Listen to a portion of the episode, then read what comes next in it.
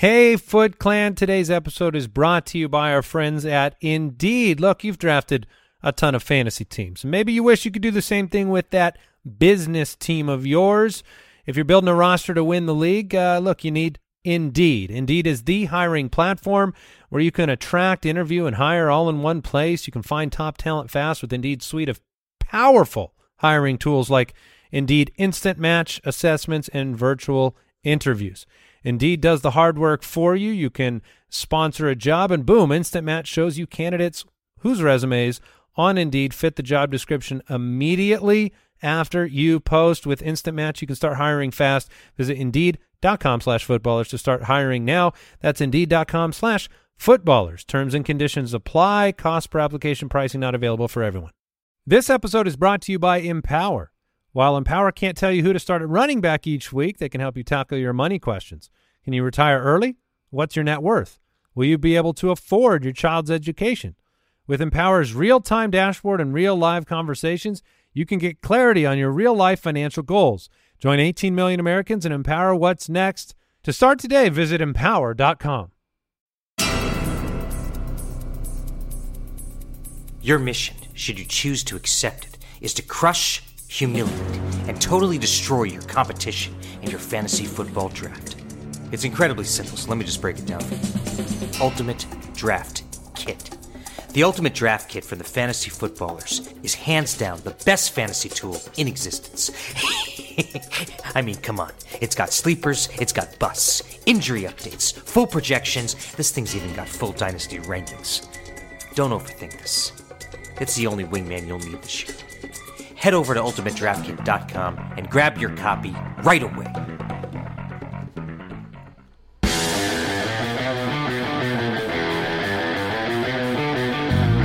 Welcome to the Fantasy Footballers Podcast with your hosts, Andy Holloway, Jason Moore, and Mike Wright.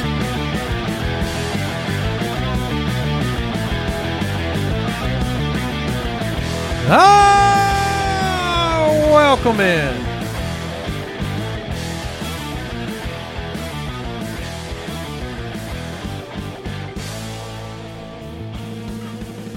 Thursday, July 6th. Happy to be with you, the Fantasy Footballers Podcast. Mike Wright, Jason Moore.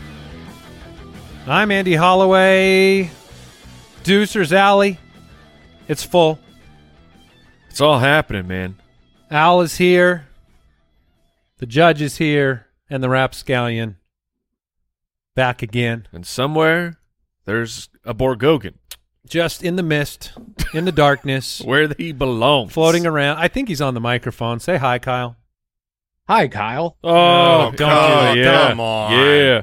Busted. Oh, oh man. oh, he hit. He hit. Oh, Half the audience drops Yeah, out. It's No, I gone. don't. I don't blame him. You know, Yeah, it's dork- like you're you're free to leave now. Dork alert.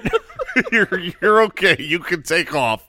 Nothing to see Oh, here. Oh boy. Oh, Kyle, boy. I made the joke in my head before Yeah, you did well, it. so- it's- Yeah, It- but that's where it stayed because Sometimes there's thoughts, and it's okay to have them. We have intrusive bad thoughts, but you leave them at thoughts. Um, throw the mute on him there, Al, and we're good to go. Don't have to take action. We have a great show for you today. AFC North breakdown.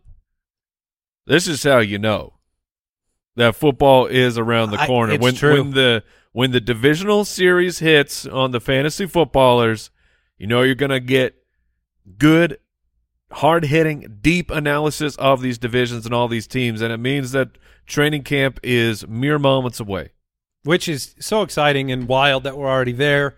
Uh, AFC North today got such good feedback. If you didn't get a chance to listen to the Saturday episode last week, Mayhem. thank you, Mike. Just Thank seeing if, you. if, if that got you a little uh, PTSD. Uh, yeah, a little bit. Madison flashed before my eyes, but the uh, the mock draft mayhem episode on Saturday. Check that out.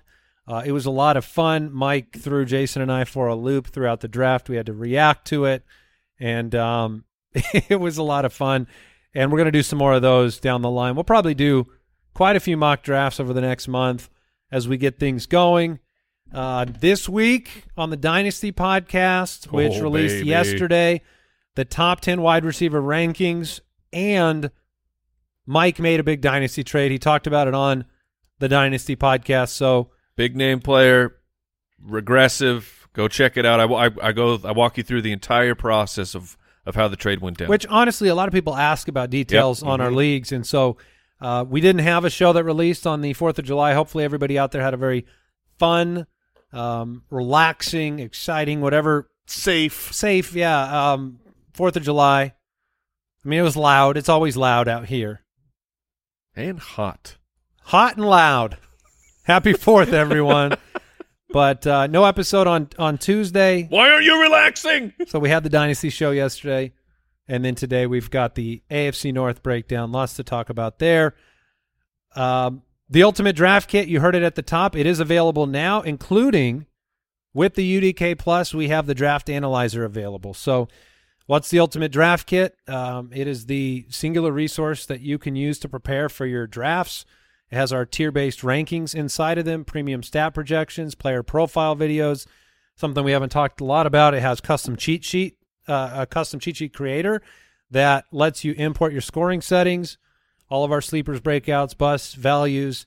Um, really neat tools to mark players, right? Players that you want to stay away from in the draft, players that you want to target. Uh, we added the upside meters to the rankings this year.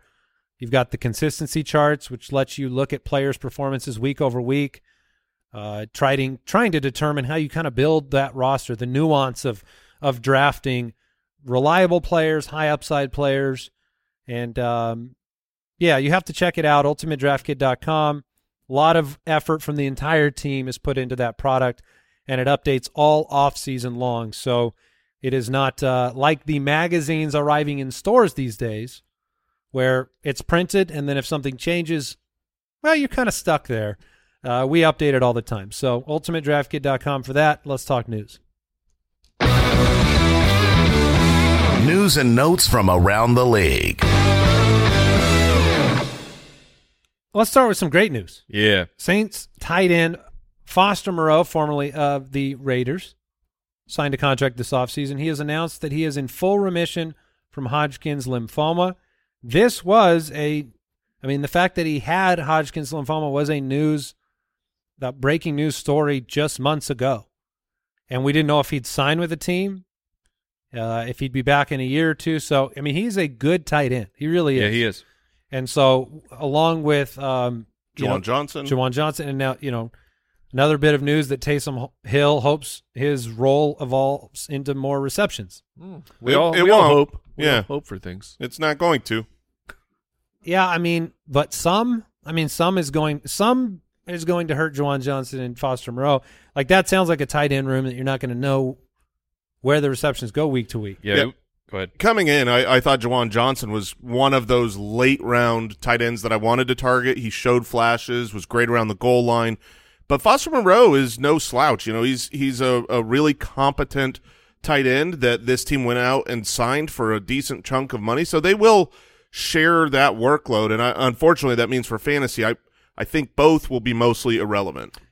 Don't forget the connection, right? Because Derek Carr, Foster Moreau, Sure. Um, that's that's obviously one of the reasons they pursued him is the familiarity and um, you know, thirty plus receptions the last couple of years. Probably not fantasy relevant, but like you said, is going to hurt the other players.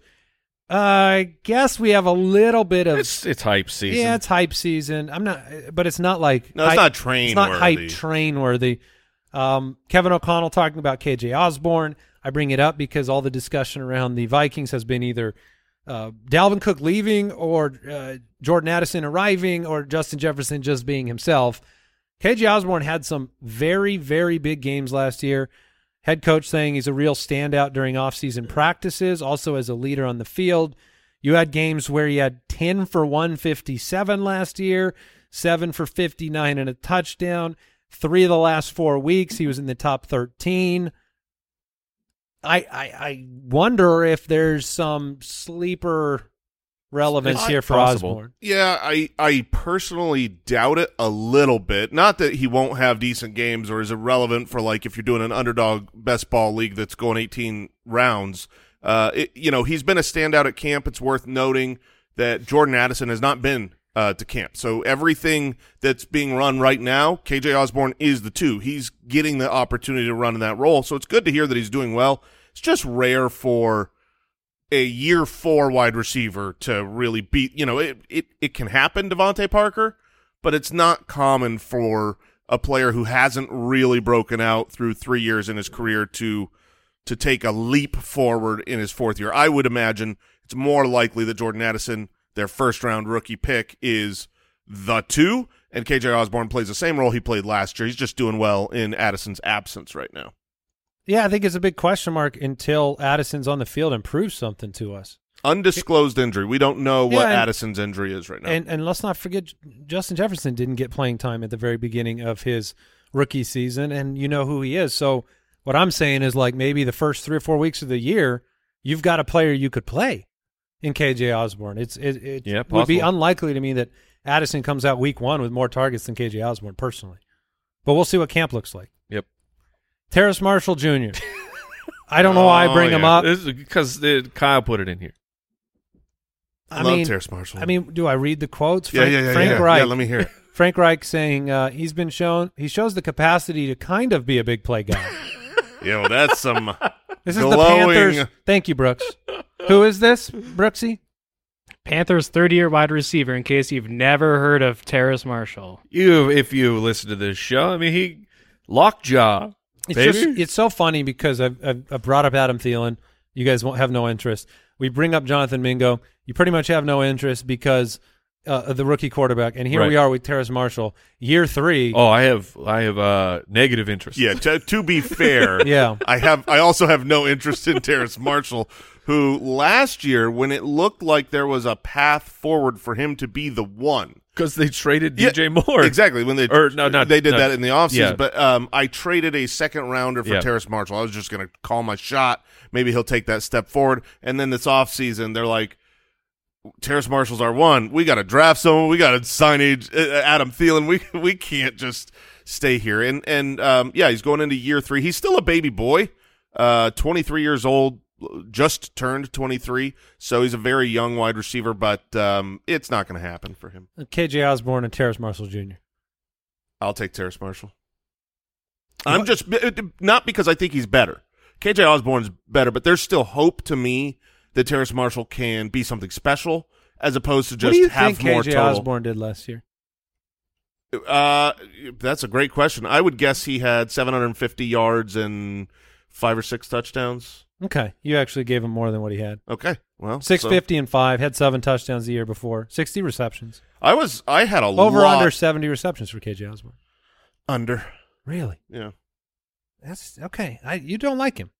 You know, that's it- okay. I- that's okay. You full don't have disclosure- To, you don't have to like him. full I don't know why. disclosure, um, I think that there is always, you know, the the personal experience. You know, we, we play fantasy. We love fantasy football. Uh, it's not just our job. And I I had a lot of shares of KJ Osborn last year. I saw a path for Adam Thielen stepping away and KJ Osborn in year three to take that step forward. I watched him a lot in those games and rooted for it to happen. And while he had a few big games, it just felt like he didn't have what it takes to to step forward. So it, it might just be my scars of disappointment from last year that is kind of influencing my negativity towards. It Terrace happens. Marshall. I mean, certainly no guarantee for him to take a step forward. I don't know what that offense is going to look like exactly without. I mean, Adam Thielen's been there so long, and Dalvin Cook's been there so long, and we still don't have an answer on the aged Zeke and Oh, yeah. Hopkins and Dalvin, and they are waiting to skip training camp. Yeah, they are. They are waiting to take it slow. Uh, any other news, Brooksy? Any other third, fourth, fifth string wide receivers you want to There talk about? was We, we can talk about Romeo Doubs if you want. There's there's some hype around him uh, It- what, taking the next step. It keeps happening, man. Like this but that's is off season for Romeo Doubs, right? Last off season too. well, he's he's got been off. in the league for one year. yeah, uh, Well, I just mean like this is the time of year that he has predominantly been Yeah. talked about. He, he Yes. had some really good games last year. Uh, Yeah. As far as how he started, he started pretty Yeah. strong. Yeah, I thought I mean, uh, four for thirty-seven and two for twenty-seven is strong. eight for seventy-three after that, five for That- forty-seven, and a be- touchdown was both his- weeks. That was his best game. So I, I mean, he was a rookie, but um, he is getting the hype right now. He's uh, uh, being rumored that he's established the number one target connection. I, I previous to that had him as the target leader here. I still don't think he's the best fantasy asset. Christian Watson is Yes. far more explosive. Uh, but I, you know, I think Doubs is a decent player. The question is just can the quarterback support him? On uh, another piece of news with a quarterback that can support someone, have you guys seen the Skyy Moore hype? Oh no. Uh, now he's getting a little bit of love from Andy Reid, who is coming out saying that he was very good. He might be the he might have been the target leader uh, through what they've done so far, and so he could see him taking a big step forward. But again, this is just hype fluff piece from your head coach. I mean, what do you, what do you, You want need- him to say? No, it's good. It's but it's part of the the the narrative of the off season. Like it's hearing it now. You just okay. I'm going to tune my ear in. Do I hear more in a couple weeks about Skyy Moore or Romeo Doubs? Like it's it's the steady drumbeat of the off season, and it like if it keeps going, then that reaches a volume that you should not ignore, and that these players are uh, uh, worth your time, worth a late round draft pick. Yeah, I, I, I think that's cool to hear. Um, Skyy Moore is a player that has tons of potential and just didn't have tons of opportunity last year, and then didn't do a lot with the opportunity he had. Well, he I mean, But he I do- fumbled a bunch. I do like him more than than the Than first Rice. year Rice Yeah. situation. I agree. Um, Not high. you have, this doesn't change you. No, no, no. It, I I don't think Did we already bet on this? I think we might have. I think we bet did. on this. Yeah. if we didn't, we have in our hearts. Oh, yes, I suppose we have. All right, moving on. Let's get divisional. Well, Mike said it. Here we go. The divisional breakdown shows. We're ready for an NFL season. Uh, we go through every division. It's kind of a general overview of the teams. We look at offseason changes from 2022 to this year, 2023. Um, maybe we discuss the ways that the offense could function. And uh, eventually we will weigh in on who we think will take this division down. Last year, the Bengals won the division at 12 and 4. 12 and 4 because they didn't play. They had one fewer game than everybody Yeah. else. Baltimore 10 and 7, Pittsburgh 9 and 8, the Browns at 7 and 10. Fun fact of the division, all four teams went 3 and 3 in the division last year. So when playing one another, they all had the same record Interesting. and they are the only division this upcoming year where all four teams are projected for over eight and a half wins. It makes sense. This is probably the best division in the NFL. I mean, you uh, there, there's I think there's like three divisions you could you could argue for, but to me, if Voldemort can step up, and we'll we'll get to the Browns here in a minute, then uh, it's just four really really well run teams. it's why, and I'm sure Tomlin will spend the year proving me wrong, but it's why I'm really not enthusiastic about the Steelers taking a big step forward is because they have a monumental quarterback gap compared to the other three teams in the division. Um, Lamar, Burrow, Watson, proven, established, elite quarterback play. A step up for Kenny Pickett, even to the point where we're like, yeah, not so bad. Would still be so far below it that. But Tomlin proves us wrong every year, so we'll see what happens. I'm curious where you guys will have the division uh, in terms of top to bottom. We might all have the same winner. I don't know. But let's start with Cincinnati. Last year had a preseason win total of 10. This year it is 11 and a half. Ended the year on an eight game winning streak. It was um it was another great year. And they you know, they have such consistency on that offense. You know what to expect when you talk about fantasy football and projecting things. I really like when I have to talk about Joe Burrow and Tee Higgins and Ja'Marr Chase and the expectations there. They added Irv Smith at tight end. They lost Hayden Hurst at tight end. They lost Samaje Perine. And so a couple of the question marks on this team are going to be, could you find uh, fantasy value at the tight end position this year?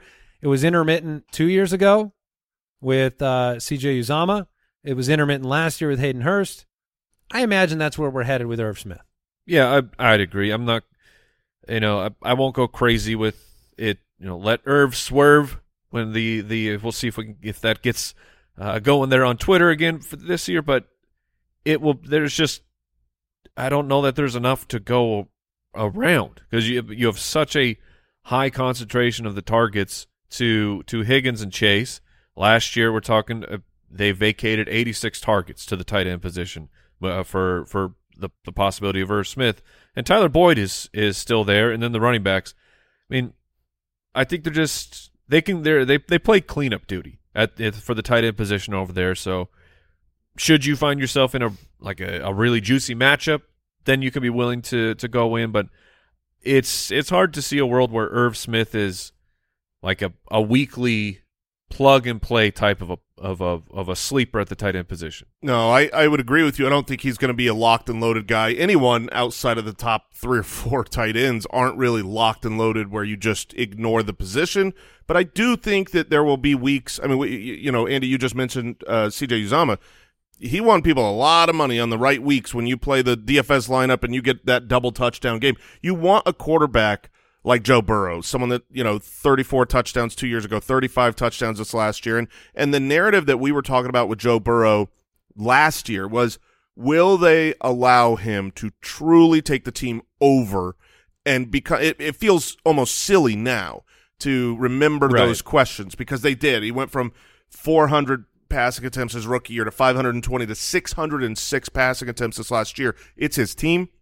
This is a pass first team and with their weapons, they're they're they're going to be outstanding. I know we have kind of grouped him together with Justin Herbert a little bit for fantasy purposes. Those mostly pocket quarterbacks that are going to throw you know five thousand yards and can throw forty touchdowns, and but also you have to throw thirty five plus touchdowns to really uh, pay off on the on the fantasy value.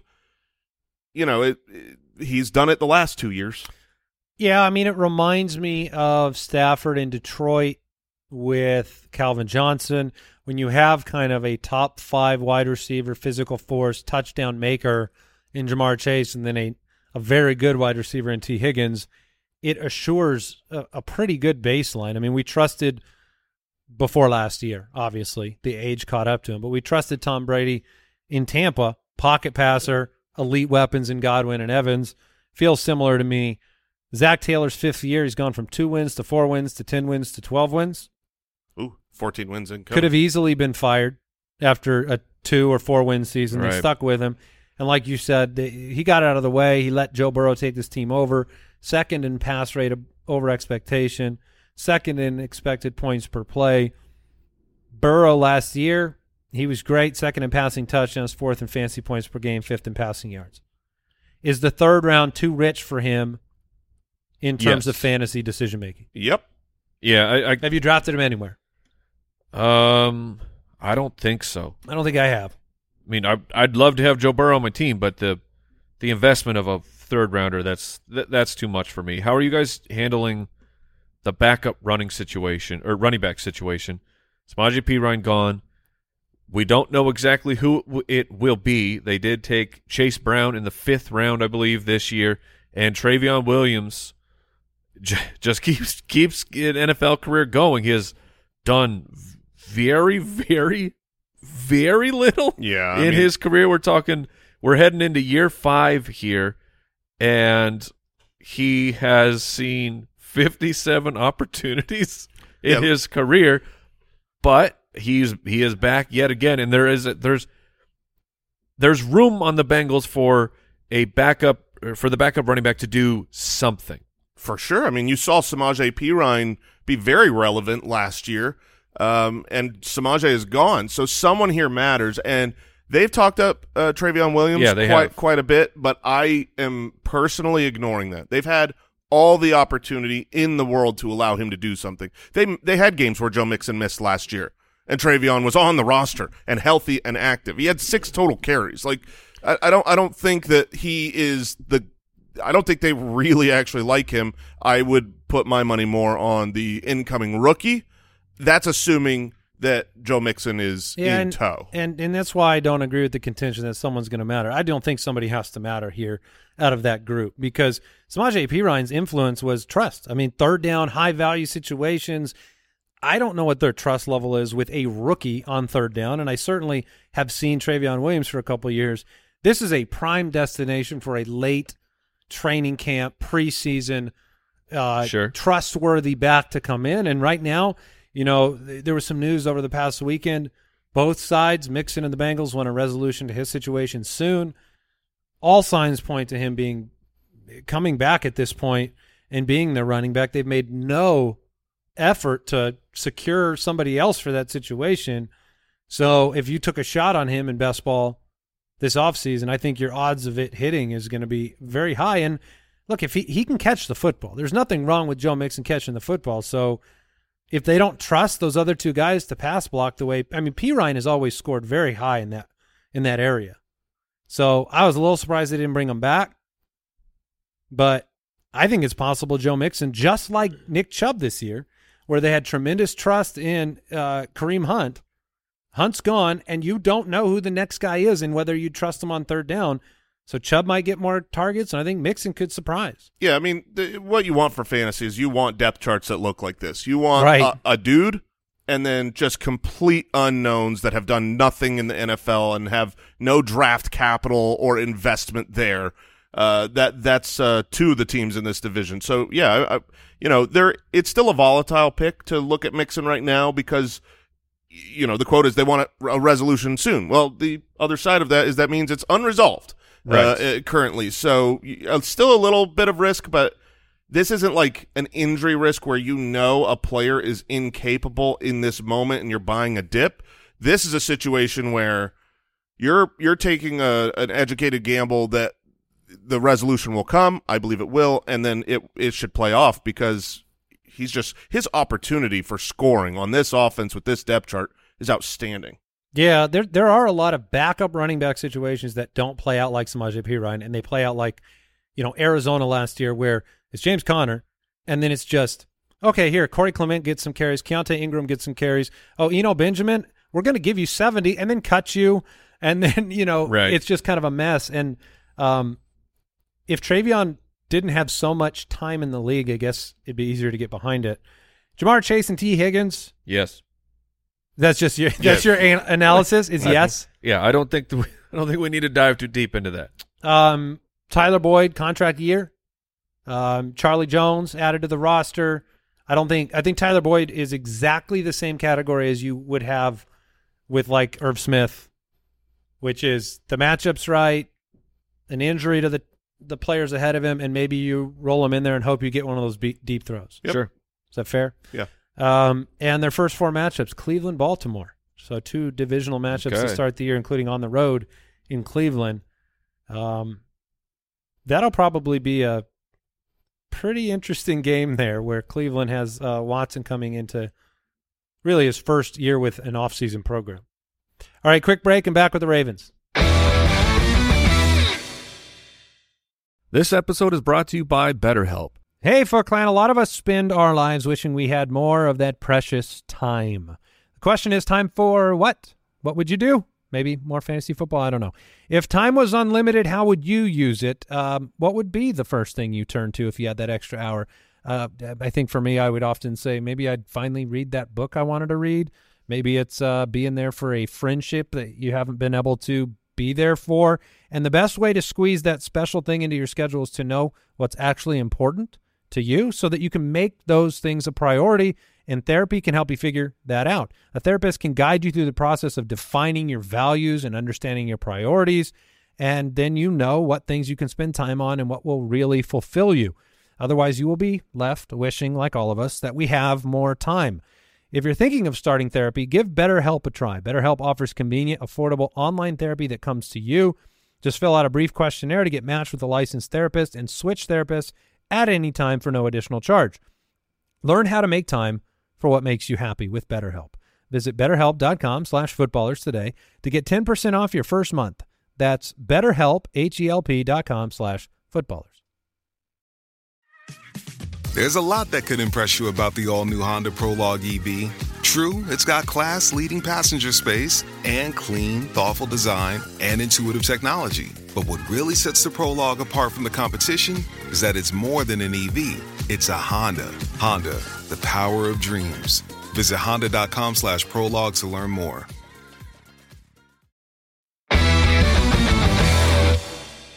Let's talk about Baltimore. Uh, this team had so much unknown to begin the offseason. Uh, last year, their preseason win total was 9.5. They went 10 and 7. And uh, they finished the year with Tyler Huntley and Anthony Brown starting games at quarterback. That has been kind of how they choose to end the year the last couple of years. Um, you, we're talking about Tyler Huntley, a Pro Bowler, uh, too much at the end of these years. This year, the win total's the same, nine and a half.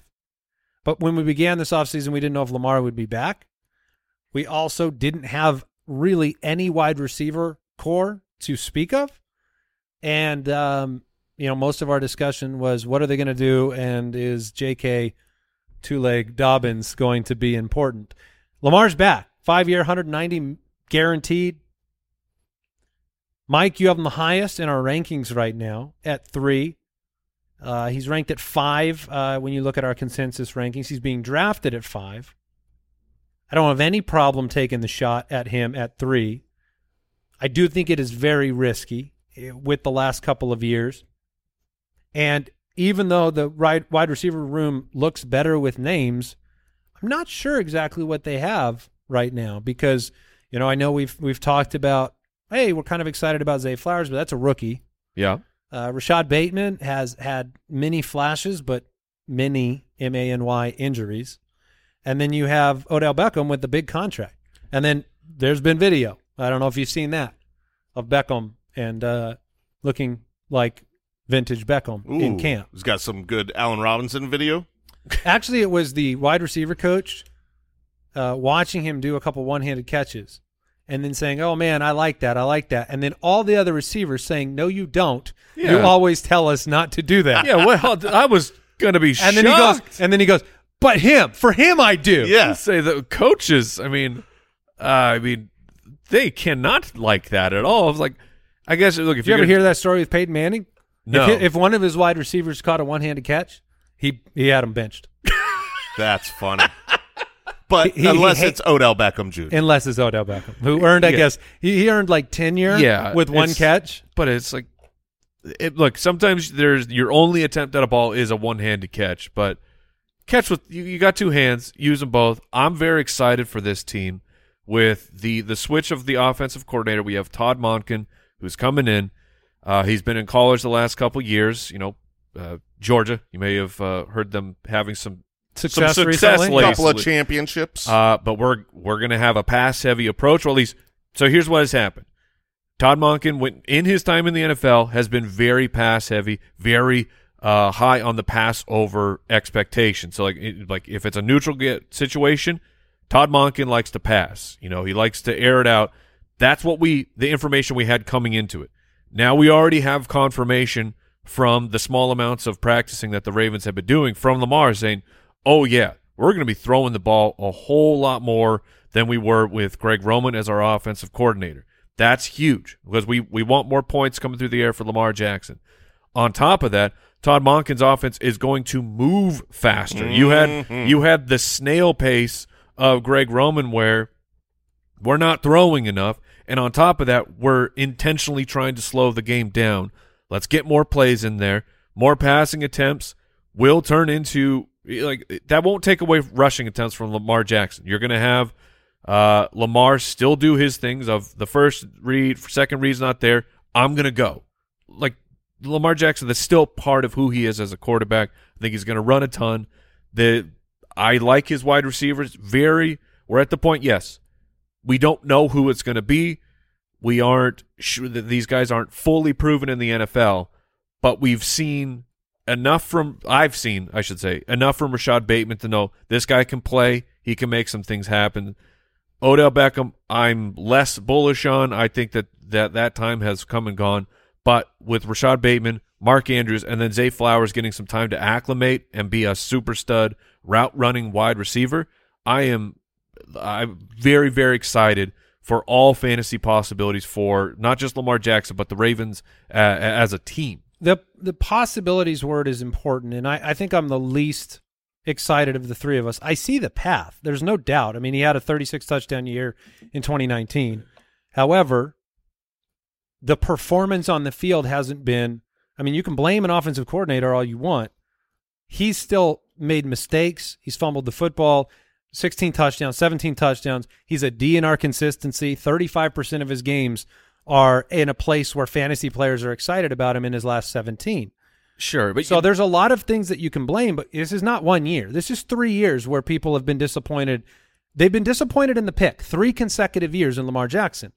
So I can see the path, but I don't want that to be ignored. Like I feel like we have been wanting good for J- Lamar in personnel and coaching for so long that imbu- we're imbuing only a good scenario. And I guess I'm saying like, what's the I mean, how do we get the same that we've gotten from this team?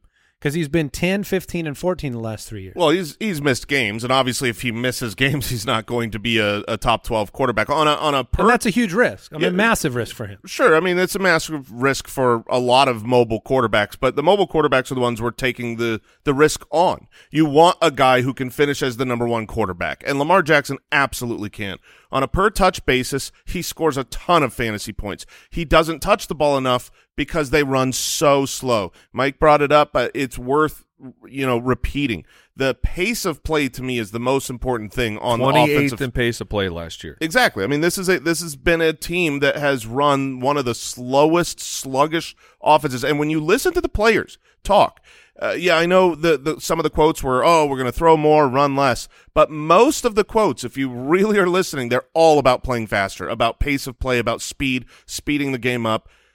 That's what I am so excited about. And yeah, we don't know if Bateman is great. We don't know if Odell Beckham still got it. We don't know if Zay Flowers is going to be uh, good enough to be worthy of that first round pick. But what we do know is that those uh, options are way better than what he has dealt with recently, especially last year. When he had Mark Andrews and Hollywood Brown, he was the number one, you know, quarterback in fantasy. We know he doesn't need a ton. He's got Mark Andrews. So now this trifecta of options at wide receiver, like I am fully in on Lamar Jackson. I, I completely understand what Andy's saying that there's risk with injury and that he's disappointed for a couple years in a row. But when I'm trying to play fantasy, he's going to play this entire season age 26. He is a young, prime athlete who can run the ball, is going to play faster. And I think he'll turn the ball over a little bit more in this new offense. But we've seen that before with this coordinator where it works out pretty well for fantasy. Maybe not as well for winning football games, but uh, I'm, Yeah. I'm completely in on. I'm not spending a third round pick on Lamar. I'm not doing that. Yeah, I mean, would it- you do? Would you take any quarterback in the third? Who's going there? I should say. Like you, are you willing Well, to but take I would- Burrow in the third? I think I think that I'd take Burrow's going like a three eleven. So my if you had asked me that on Burrow, I would have said if he slips into the fourth, I'm thinking about That's Joe. I'm thinking about disaster. Joe Burrow. Um, the target is like Herbert later. Um, yeah, yeah, yeah. I'm you not. know, I'm not saying the. Don't. I'm It, saying it's in the interesting. third. I'm looking at teams that ran the most plays last year, and it's not like a, a laundry list of fantasy quarterback champions in terms of, of total plays. I mean, You have to have both efficiency and pace of play. You you need both, but that's where I'm excited because Lamar Jackson is efficient on on his fantasy value. But I, you know, just because you play fast doesn't mean you're a good team. Yeah, I mean, like the Chargers, they were like number two. Tampa's number one. We we struggled with both of those quarterbacks. Arizona was number three. Obviously, Kyler eventually went out. Washington was four in total plays per game. Washington didn't have a big performance. So you're right. It has to be efficiency. Um, but I, I guess the area of excitement with Baltimore that confuses me is is that everybody's going to be great. Mark See, Andrews is going to be great. Job, Dobbins is supposed to be great. Lamar's supposed to be great. Bateman's supposed to be great. Zay's supposed to be great. That's not going to happen. No, it's and not, in this division. This division is brutal. We just talked about that. Th- that's where to me I'm in on Lamar Jackson because I don't know if it's Zay Flowers. I don't know if it's Bateman if he's healthy. I don't know if Odell Beckham still got it. They sure are paying him like he's still got it. I'm not sure, but I know that they all their fantasy points goes back to Lamar Jackson. If any one of them is great and Mark Andrews is good. Uh, so I'm I'm in on the Ravens in general, but that doesn't mean I'm in on every single player. It, it to me, it's Mark Andrews and Lamar Jackson are the two that I want pieces of. Do you think there is a chance at all that it's not Bateman, it's not Flowers, it's not Beckham, it's Isaiah Likely? Yeah, I mean, I, I love Isaiah Likely. It's Who- my it's my case against Mark Andrews being guaranteed elite. It's because he's a talented player that'll demand some targets. because he's coming into his second year. Isaiah Likely, the the yeah, he's the other tight end in Baltimore. He The other guy, he he, he had you know It's just very At least, athletic, an I'm trying to think. player. Yeah, he had a, a few games. You know, you had week eight, six for seventy-seven with a score. You had the the It final the, week. It was the Andrews missing. Yeah, yeah, the, the final week of the season. But that's the point of Mhm. if if in your first year as a rookie, when you are thrust into being the main guy for that team, and you then you come through, it's he he is he's interesting to me, and I'm I'm curious if we'll be talking about him like in the middle of the season. We have not talked about Nelson Agholor, but he has been Yeah, talked- that- yes. he has been talked Yes, about yeah, by yeah. the coaching staff as well. So, uh, to Jason's point about liking Lamar, distribution of targets may be more difficult to predict. You're just trusting Lamar to put up numbers with whomever he's given. Last year, it was like Demarcus Robinson was the player you were starting because that was the last man up. Um, and they speaking, get I mean, they it- get to open against the Houston Texans. they So do at home. part of like part of fantasy if you want to play the just the the mind game of He will not have a bad game in week one. Yeah. He will not. That's that was my point of sometimes it's tough when you have these guys you love them long term but you know that drafting them oh my gosh look at these first two games this is going to I'm going to have to suffer through this I'm going to have to deal with the mental attack of going through those 2 weeks of wait what did I screw this up was this was this a bad pick because the schedule was so tough to Yeah, I I believe last year The Lamar had a monster week one. he, yeah, oh, he, started, was the number one he started- quarterback. I and think week one and week two. He, he was started he on started fire. very hot I guess I, I am just I am fatigued because that you can uh, after an MVP year, you can always look at the next season and say he's going to be an MVP again. It's just been a long, long time since we've been happy with it. It it has been. I, I think mean- it'll come through, but it's it's it's worth at least bringing up because we're talking about the Houston Texans schedule. Last year, the Houston Texans were one of the absolute worst teams to play a quarterback against because they were so bad and running backs had such an easy time. And by halftime, you were up multiple scores. I remember eventually learning the lesson of yeah, the Yep. Texans suck, but you cannot play a quarterback against them. I remember Yeah. it was uh, Yep. Trevor Lawrence at the end of the year had just a great Four match. points or four something like points, that, but it, and not because he played bad, Yeah. because they didn't need him. They ha- played a half. Um, all three wide receivers that we talked about, and I'm going to make it brief: Bateman, Flowers, Beckham.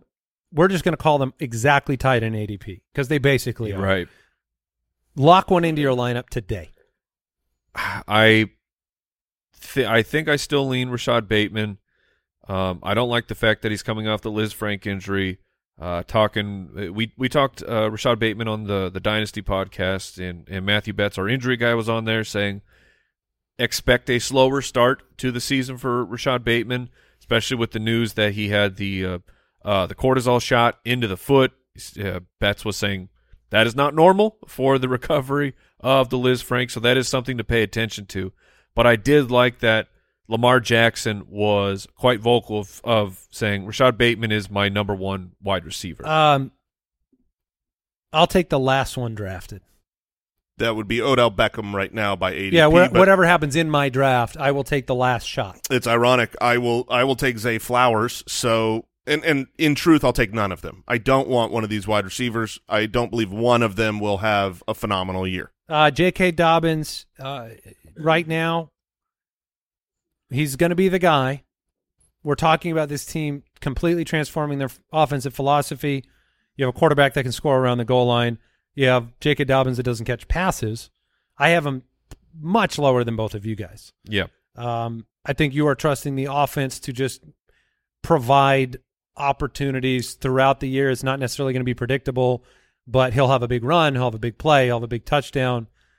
I don't I don't love drafting guys that can be touchdown vultured and don't catch the the ball. So I get it if you want to be out on J.K. Dobbins. Why I've got him ranked higher is because I believe the offense is going to be good. They've got an awesome offensive line, and what we've seen from Dobbins has been great every time he's been on the field. And now two years recovered from that injury, I think we're going to see the best version of him. But I don't mind passing on him for other guys if if you don't if you want a pass catcher. Yep, It's offense, And talent. you love Mark Andrews I do love Mark Andrews. Yeah. Mark Andrews, I'm in on. Like Mark Andrews, if and he- J.K. Dobbins. no, I don't love J.K. Dobbins. I I am. I thought you just said I love J.K. Dobbins.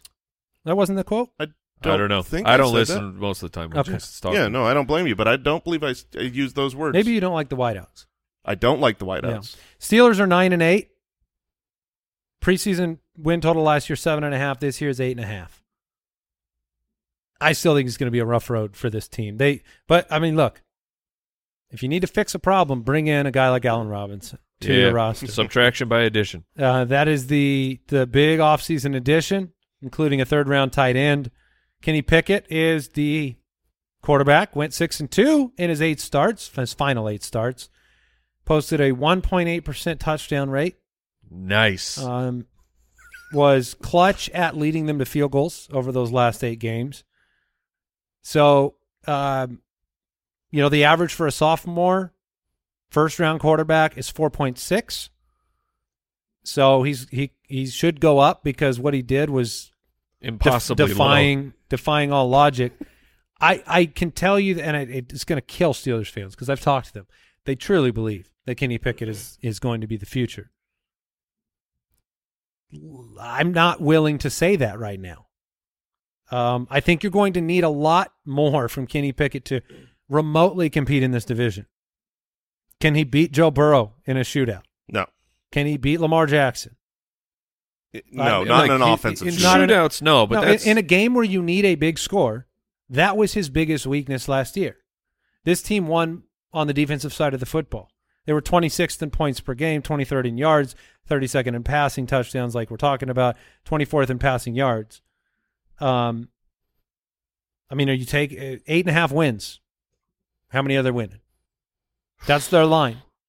I think they win more because Tomlin will find a way to win more than he loses, which would require nine victories. Is that your so you go nine? Yeah, exactly. I mean, I sure nine's fine, but um,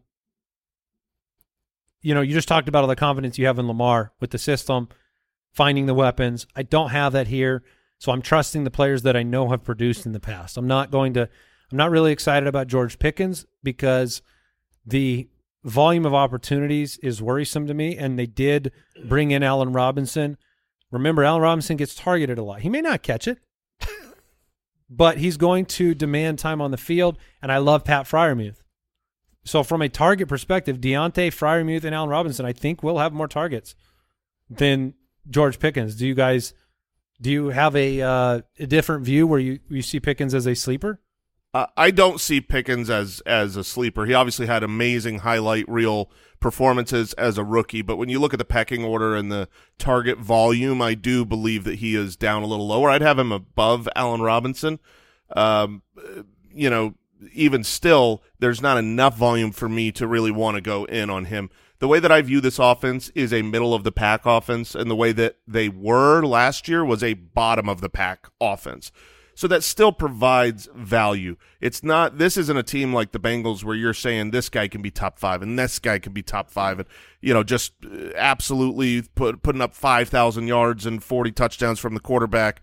That's not going to happen here, but you're not drafting them like that. You've got, I think, nerfed draft capital in the Steelers because of Diontae Johnson's bad year. You're drafting him basically at his floor because of Najee's bad year, Jaylen Warren's um, showing people aren't wanting him. I've I've grabbed Najee a lot in the fourth round, where I think that's an excellent value for a guy that I believe is going to be much improved with an offensive line that made massive improvements, huge contracts in the offseason, first round draft capital, and they had the sixth offensive lineman um, in their their rookie tight end Darnell Washington, who's going to be added to the line. I you know I I I think there's a well run team that's going to do enough, and they're going to score fantasy points, and they don't cost a lot. So I see them as small wins.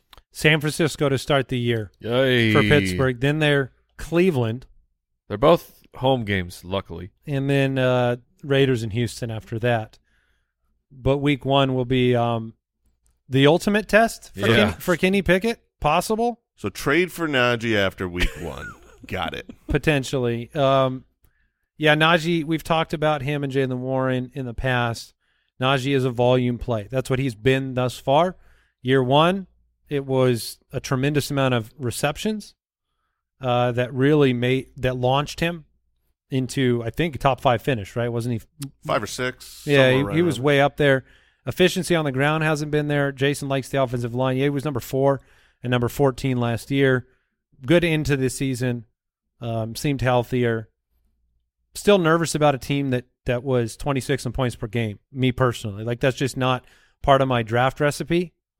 Um, So if I have an opportunity to take a running back at a similar range that I think has a higher offensive potential, I mean, they were still 11th in rushing touchdowns. Like the, it's uh, Yeah, I mean, it's it- balanced out by the 32nd Well, I- in passing touchdowns. Well, that's what I was going to say. Like you can't have, you can't have the efficiency of Kenny Pickett improve unless the entire team gets much better in total touchdowns and still have Najee score that much. But he's going to get the ball around the goal line. Who's going in his range? I'd be curious about whether I'm telling the truth about who I'd take. I will pull that up for you. Right now, he's 306 in drafts. Is what I'm seeing. Yeah, so right around Najee, you've got Travis Etienne, Kenneth Walker, and Jahmyr Gibbs going right behind him. Yeah, I mean, at two of those three, I'll definitely take over Najee, um, Etienne, and, and Gibbs. Uh, the other one was Kenneth Walker. Walker. probably. I lean Najee over all of those guys personally, but I, My- there, you can make easy arguments both ways. That is, s- man. I think I think of those four guys, I'll still take Najee. Does it? I'm. I won't argue with the Jaylen Warren. Looks great when he's on a football field, but Mike Tomlin, just for the entirety of his career, there's there is something about having a a big durable back that you can have on the field for the majority of snaps. There's something about that that Mike Tomlin likes for his offense. The Browns. They went seven and ten last year. That was their preseason win total was seven wins. This year it's nine and a half, which puts them a game over the Steelers. I'll take the under. Uh, no, I'm I'm in. I'm in on this offense. Um, I think you know Deshaun Watson is a proven commodity at quarterback. Multiple years of success. You have an outstanding, maybe the best running back in football. You have a uh, probably underrated wide receiver room right now. Although there has been some talk about uh, frustration that they didn't bring in Hopkins. We didn't really talk about Cleveland as a destination, but that would have really, I think that would change the way we look at this receiver room in general. Because right now it's Amari Cooper, uh, the potential of Elijah Moore, Donovan Peoples Jones, uh, David Njoku is somebody that I think we all believe in the athleticism and the Yep. potential of this year. So a sleeper tight end is in the works there. Um, this is year four for Kevin Stefanski. He has done the opposite: eleven wins, eight wins, seven wins. But no, I I, I may stand alone, but I oh no, Mike and I both have Deshaun Watson at QB nine right now. But Yeah, I think he has tremendous upside. Tremendous. Well, he certainly does. I, I would not argue with anyone that he doesn't have the upside. When you look at a guy who started his career sophomore year was the quarterback five, then the quarterback five, then the quarterback five. Obviously, we know his potential. It's to be the quarterback five. Um, but that's three years ago now. What we saw last year was a rusty version of him. No offseason program, no practices, just thrown right into it. So I don't blame him for looking bad, but he it has to be said he looked bad. Like th- individual throws just not at a professional quarterback level. Uh, this is a team that you know if they they were hot, they were playing well, they were winning games, and then Watson came in and you know it just didn't go that well. Obviously, they're invested in him. If he gets it back with this offseason program, uh, you know, a full year under his belt with this franchise his upside is there. It's just a matter of do you believe it's going to happen? That has to be pure speculation and projection. I I am on the side where I don't believe he's going to be an elite quarterback this season. You two believe he'll get back to his old ways. Yeah, I mean it's just such a I small would- sample. Nine is not his old ways. Yes, a small sample last year too. Like you said, I mean the last two year, the last two games he was eight and six. Managed to piece those together. Um, played Houston. You just talked about them. The worst matchup for quarterbacks in Week One. Played in Cincinnati. Played against Baltimore. Played against New Orleans defense. I think he, I think he's being undervalued. But QB nine is not QB five, like Mike was saying. Yeah. Um, I think that they need to let him throw the football, and we may be very happy with you know him being able to, like a lot of his his value was elusiveness, and so can he get back to to doing that? And what will that mean, Mike, for the wide receivers? I mean, Amari Cooper came through last year. He had a, a big year. I mean, wasn't nearly as good. Uh, I mean, nothing nothing was nearly as good as soon as Deshaun Watson was on the field for the Cleveland Browns. But you, have a lot more time now to get it going. Amari Cooper, I think he's a perfectly acceptable pick at his ADP, wide receiver 18 in, in about the middle of the fourth right now. That that seems fine. You know, fourth and wow, fourth and receiving touchdowns. That's was gonna say, like, third that- and end zone targets. That seems like the if, if Deshaun Watson isn't a complete disaster, that seems like the absolute floor for Amari Cooper. that's but The wide receiver 18. That's the question of like Watson was so good because I I think he had just his perfect situation. I mean, he was younger, uh, you know, the, at the peak of his athleticism, and he had uh, Hopkins and uh, uh, Will, Fuller, sometimes. Yeah. Will Fuller. But I mean, like the Will Fuller never became. I don't. He didn't reach his potential. But when Will Fuller was on the field, he was usually the fastest guy there, and and he could do certain things. So that I think that offense was just was perfectly set up for what Watson could do. Do they have that true field stretcher? Because let's say Amari Cooper plays more of a Hopkins role, and I don't know that you, I don't know that you have that guy that can really take the top off for the Cleveland Where's Browns. the D, where's I mean, the DPJ? Yeah, Res- no, it, it, would- respect, it would man. be it would be Peoples Jones. Used to love him. Oh, I yeah, and then Deshaun Watson ruined everything.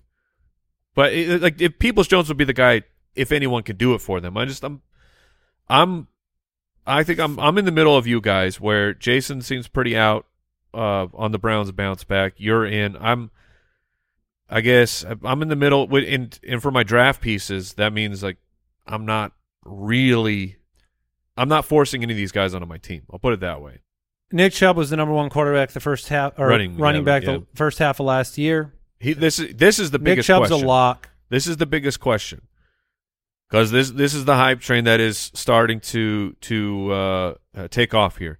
Nick Chubb, more passing work because if Nick Chubb actually got passing work, he would be a top three running back at the end of the year. It will happen. No, And- not the top three, but he will get more passing work. That's that's a guarantee. What what is more passing work? More passing work means that he's going to be 45 plus targets, and I think it could. I think it could go north of there. I think he could have 40 He almost had he almost had forty five targets last year, so that's not really a massive increase. if you look at the depth chart here, there just isn't, you know, it's, kind of like we were talking about with Mixon.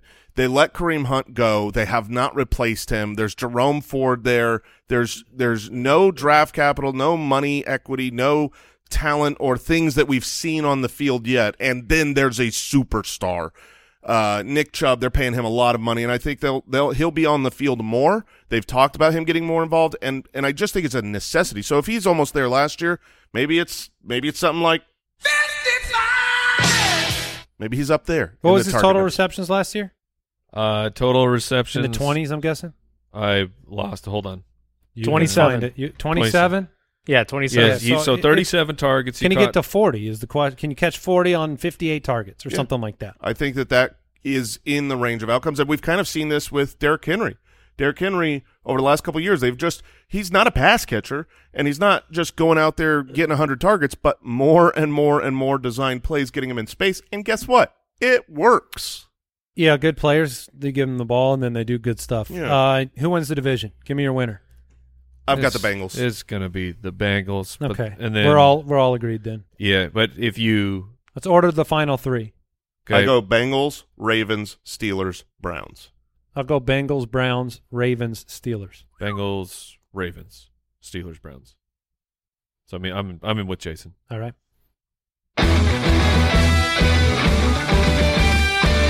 Best Ball Breakdown, presented by Underdog Fantasy. All right.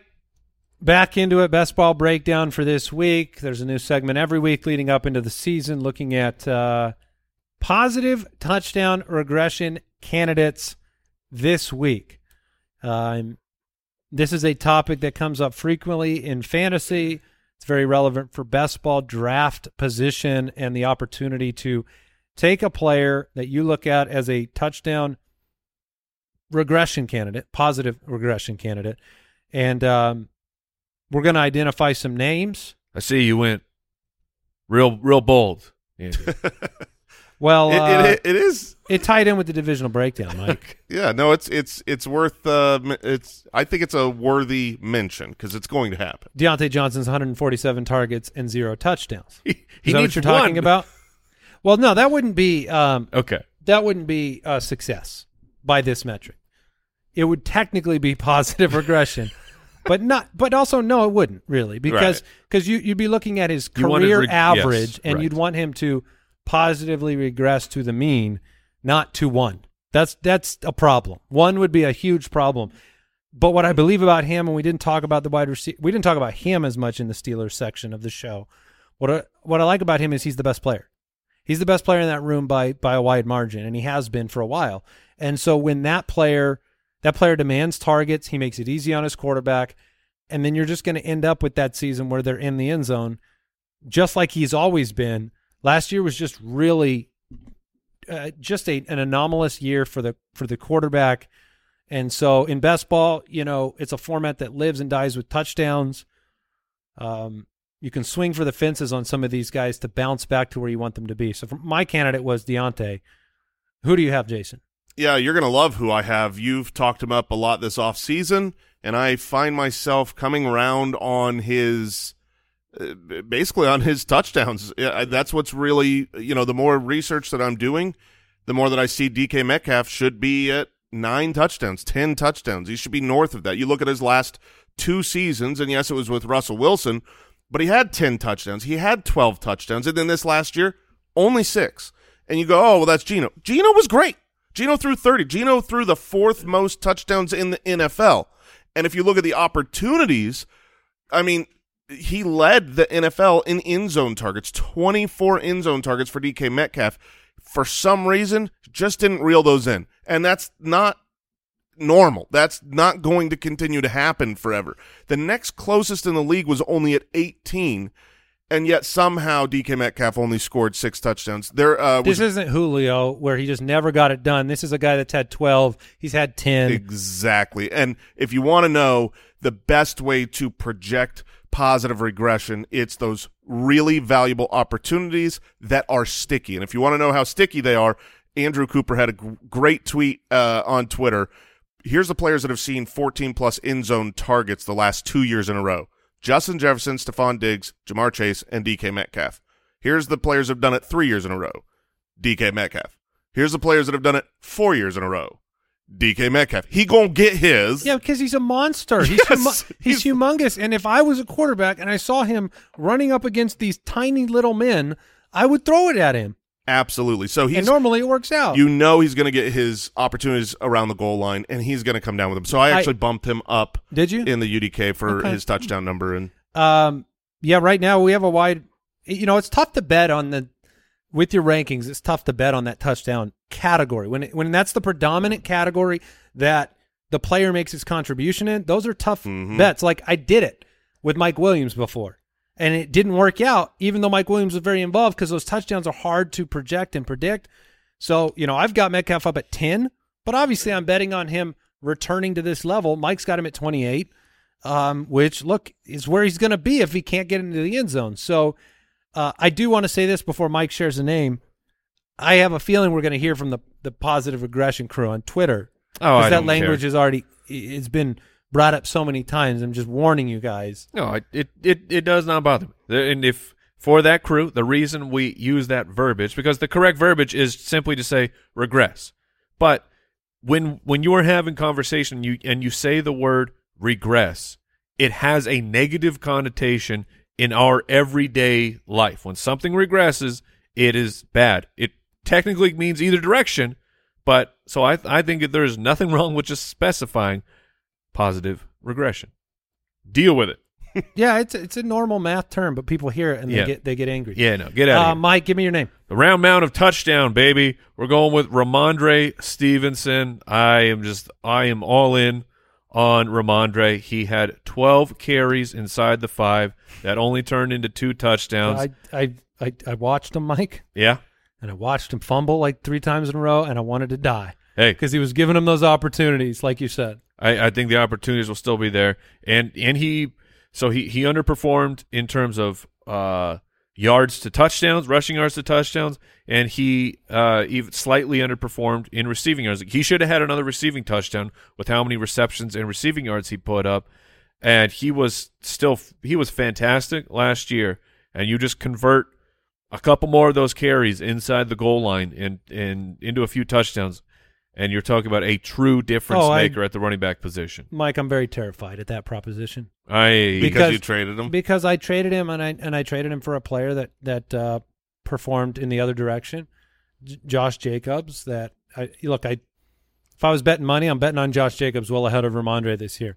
But I Which is do understandable. I do see the path to them being much tighter in fa- in fantasy finish at the end of the year, and this is just another another bullet point into that effect. The fact that he only got in the end zone two times on 12 attempts inside the five, which is kind of insane. yeah. Um, It it happens because it happened to ETN. Twenty three carries inside the five, only four touchdowns. Mixon, legendary performance of twenty eight carries inside the five, only six touchdowns.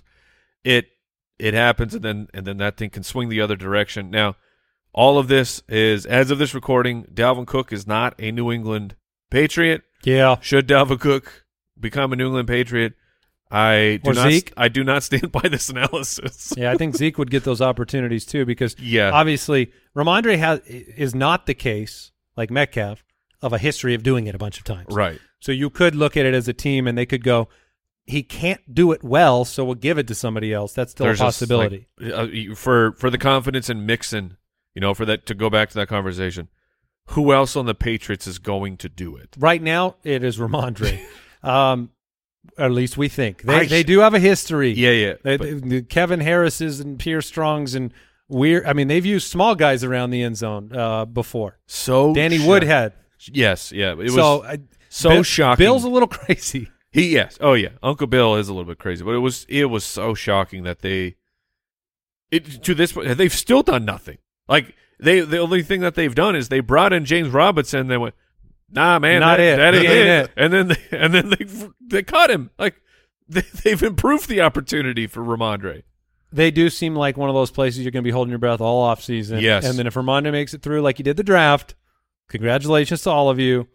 It's going to be He's good. still going to be the guy because the longer you wait, the less important that player is to the team when they bring him in. All right, that was Best Ball Breakdown presented by Underdog Fantasy. Get your first deposit matched up to $100 using the code BALLERS. That is it for today's episode of the show. I hope the show positively regressed to Yeah. our mean mm. of success, but we'll be back with another one on Saturday. Three a week right now. Goodbye.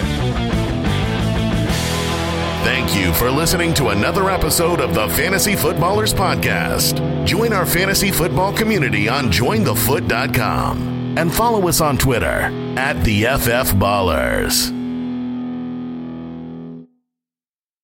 Hey, thanks for listening to today's episode of the podcast. And uh, since you're hanging around, I want to invite you personally to become part of our thriving fantasy football community. You can get access to exclusive Discord channels, extra episodes, fantasy football tools and resources, and of course, the personal satisfaction of supporting an independent podcast. You can learn more at jointhefoot.com.